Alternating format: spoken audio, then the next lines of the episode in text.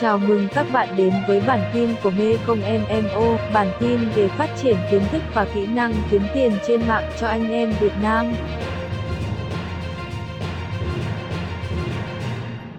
Thức để xử lý lỗi review listing. Trong quá trình các bạn bán hàng thì chúng ta sẽ gặp một trường hợp, đó chính là tài khoản bán hàng của chúng ta sẽ bị review listing. Đây là trường hợp listing review. Cái này là ngẫu nhiên Amazon sẽ điều tra với một uh, listing của chúng ta bán hàng tốt. Uh, họ sẽ thông báo là chúng ta sẽ phải cung cấp cho họ các bản copy về nhà cung cấp đã cung cấp cho chúng ta cái hàng này.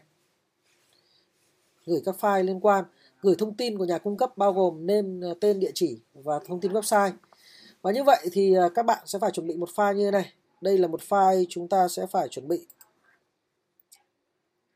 File này là file invoice.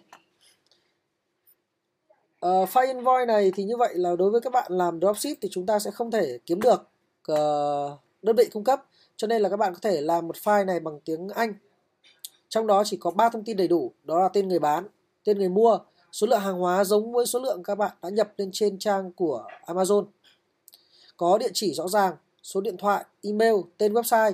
Sau đó thì chúng ta đóng dấu đỏ vào thì các bạn sẽ hoàn thành được việc xử lý. Thế như vậy đây chính là cách để giúp cho các bạn tránh được cái vấn đề liên quan đến review listing. Tại vì nếu không cung cấp giấy tờ này, đặc biệt là bản cứng có đóng dấu scan, thì chúng ta không thể thoát được cái việc là bị xóa listing và cấm bán hàng đấy. Và như vậy thì đối với những listing đã bán hàng tốt mà chúng ta bị cấm bán thì điều đấy rất là nguy hiểm và ảnh hưởng đến doanh thu của chúng ta. Cho nên việc làm ra một file invoice này, các bạn có thể làm theo mẫu hoặc không theo mẫu, thì chúng ta hoàn toàn có thể tiến hành là đóng dấu vào, dấu ở Việt Nam. Và các bạn nên nhớ là nếu mà là tiếng Việt thì chúng ta sẽ phải làm dịch công chứng.